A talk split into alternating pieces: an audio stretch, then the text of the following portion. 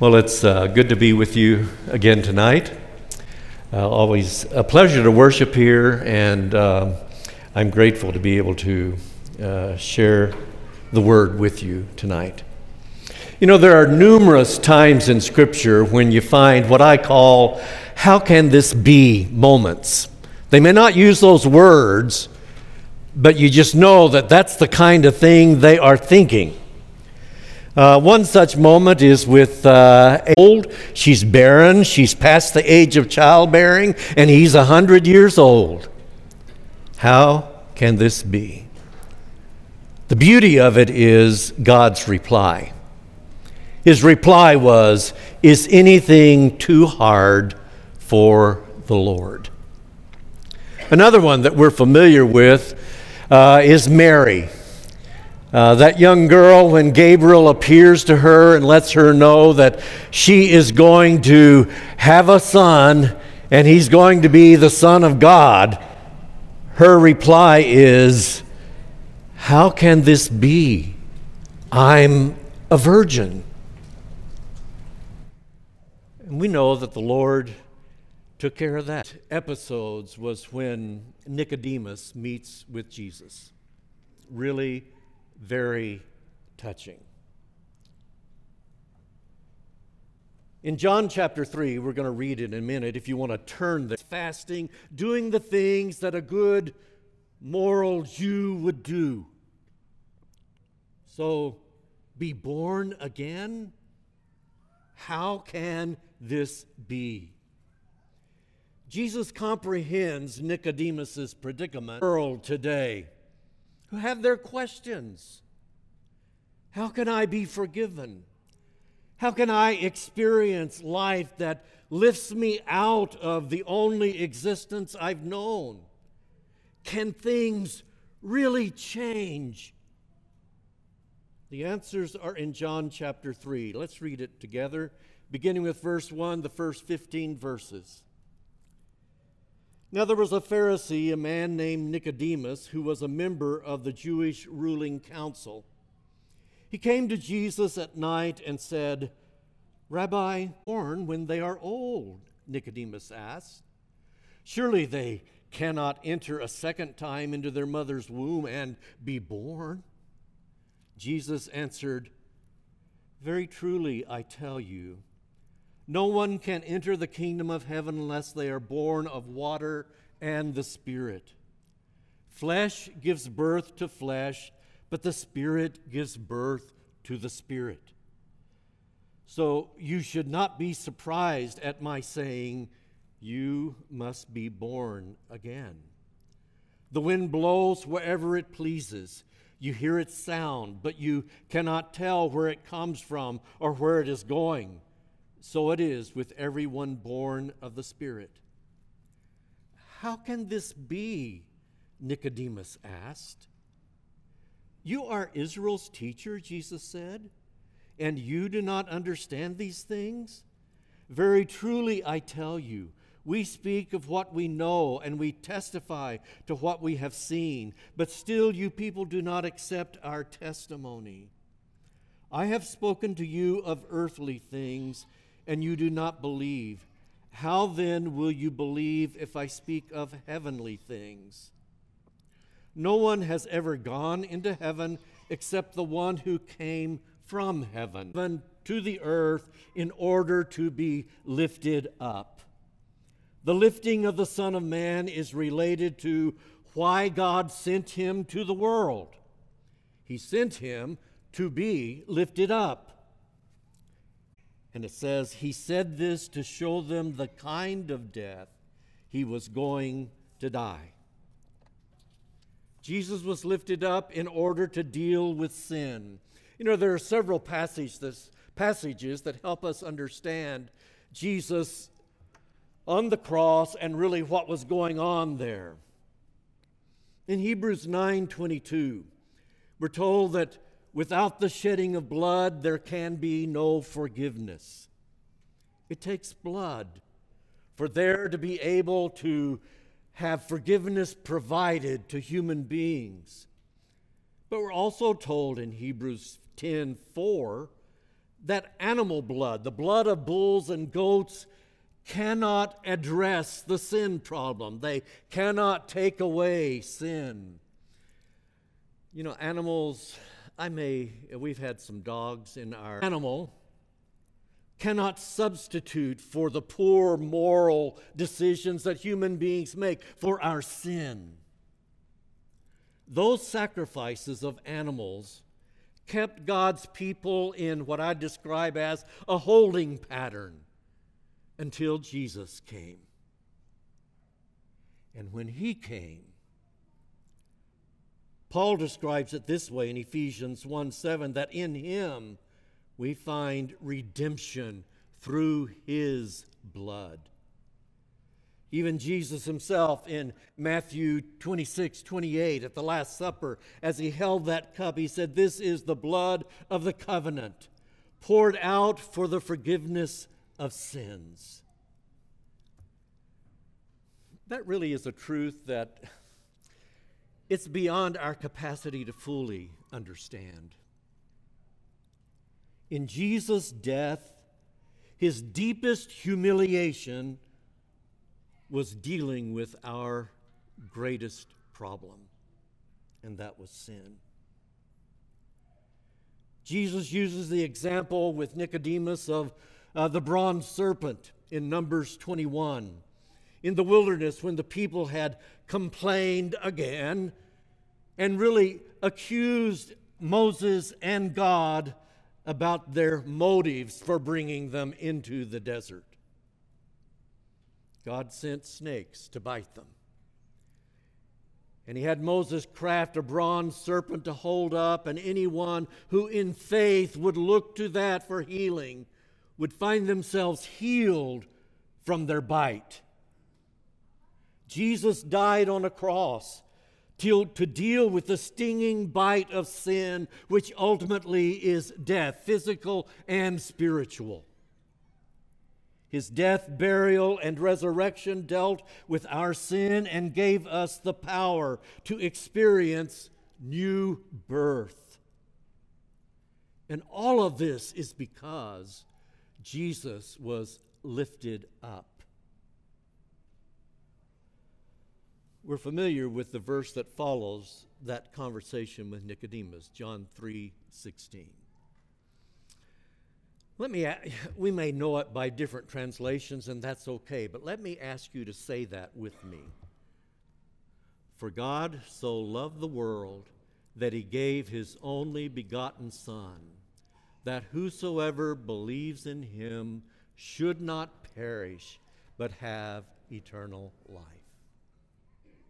That's the purpose for Jesus coming. Think about Nicodemus.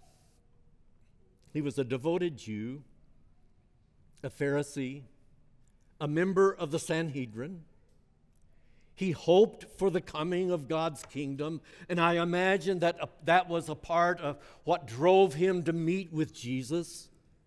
And he was anxious for the Messiah to come. I, like, I would imagine that, like any religious Jew, he probably prayed for the Messiah every day of his life for him to come.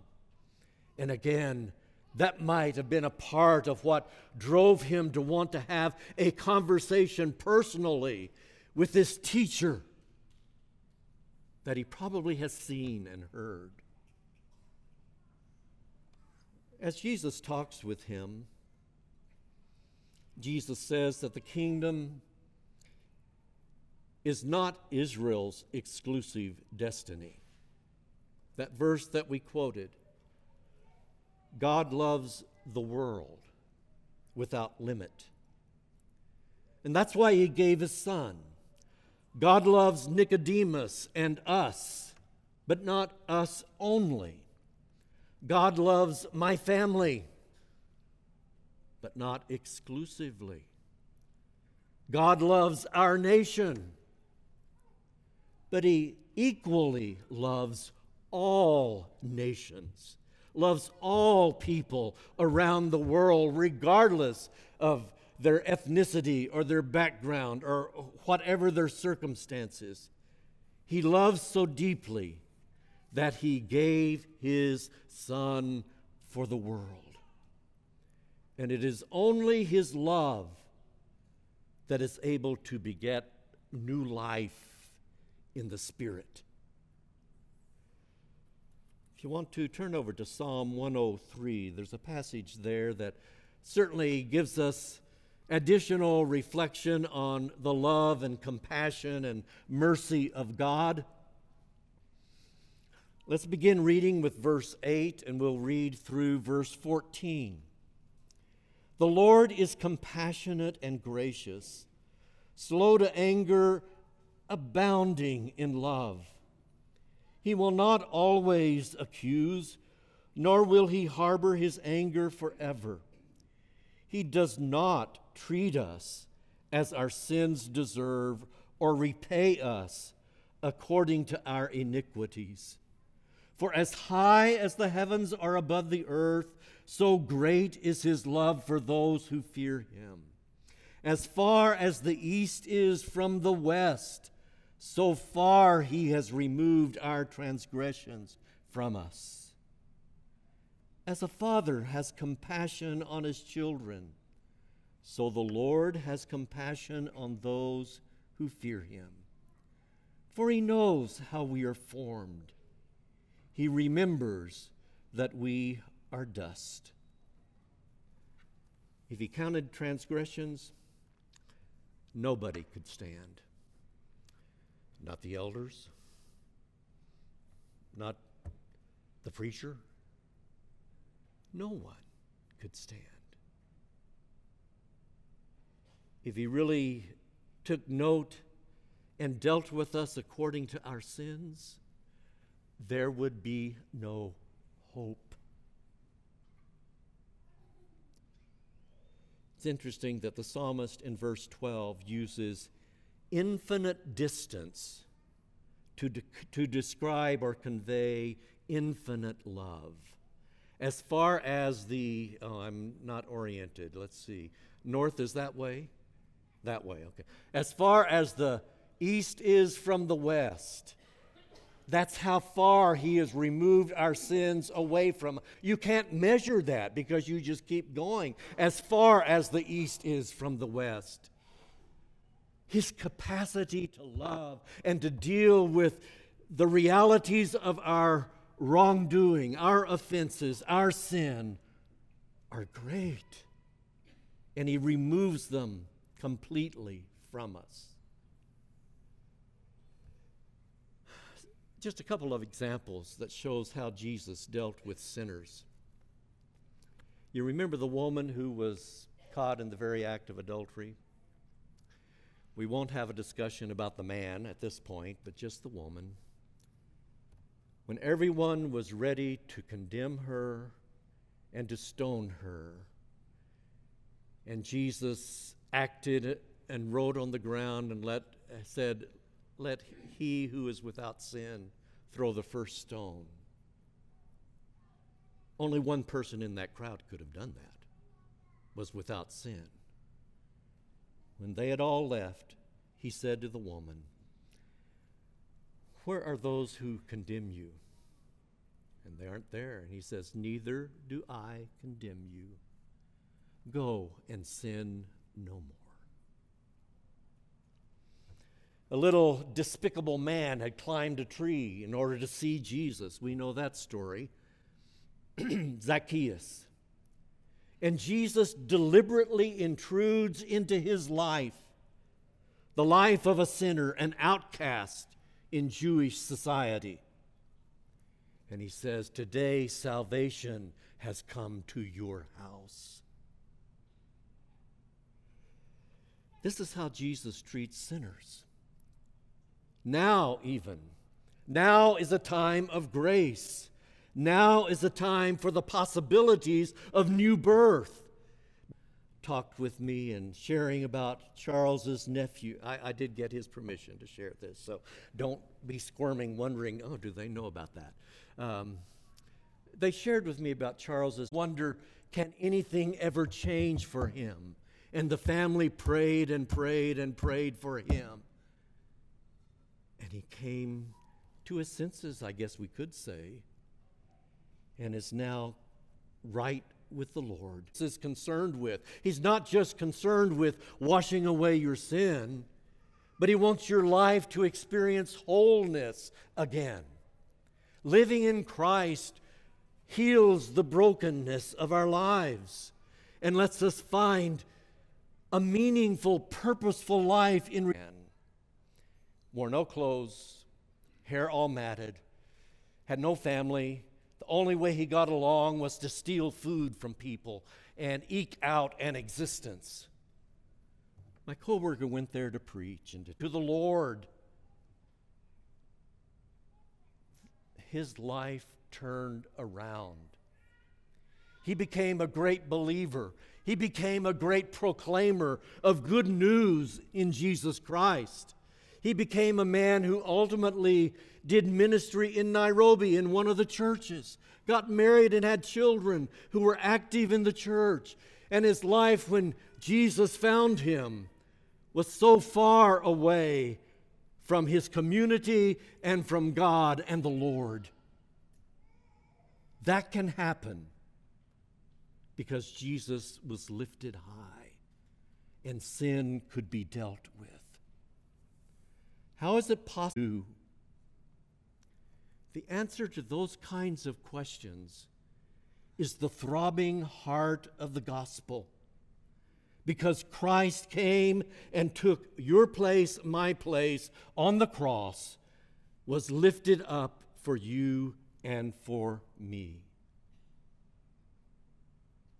Nicodemus was a religious man. And that religious man needed this message. You are, I would suppose, religious people.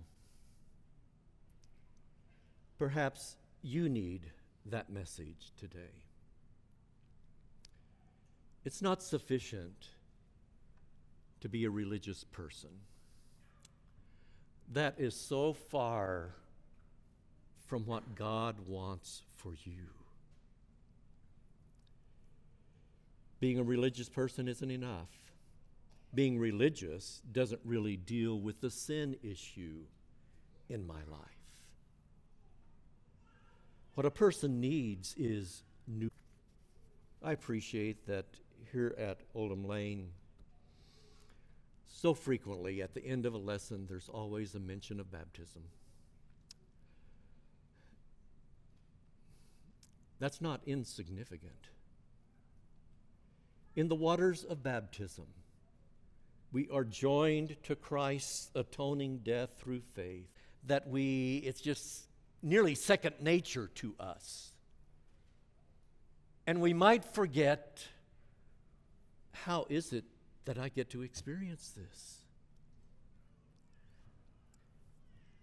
Think for a moment what would your life be like if every influence of Jesus and Christianity were removed from your life? That's a fearful thought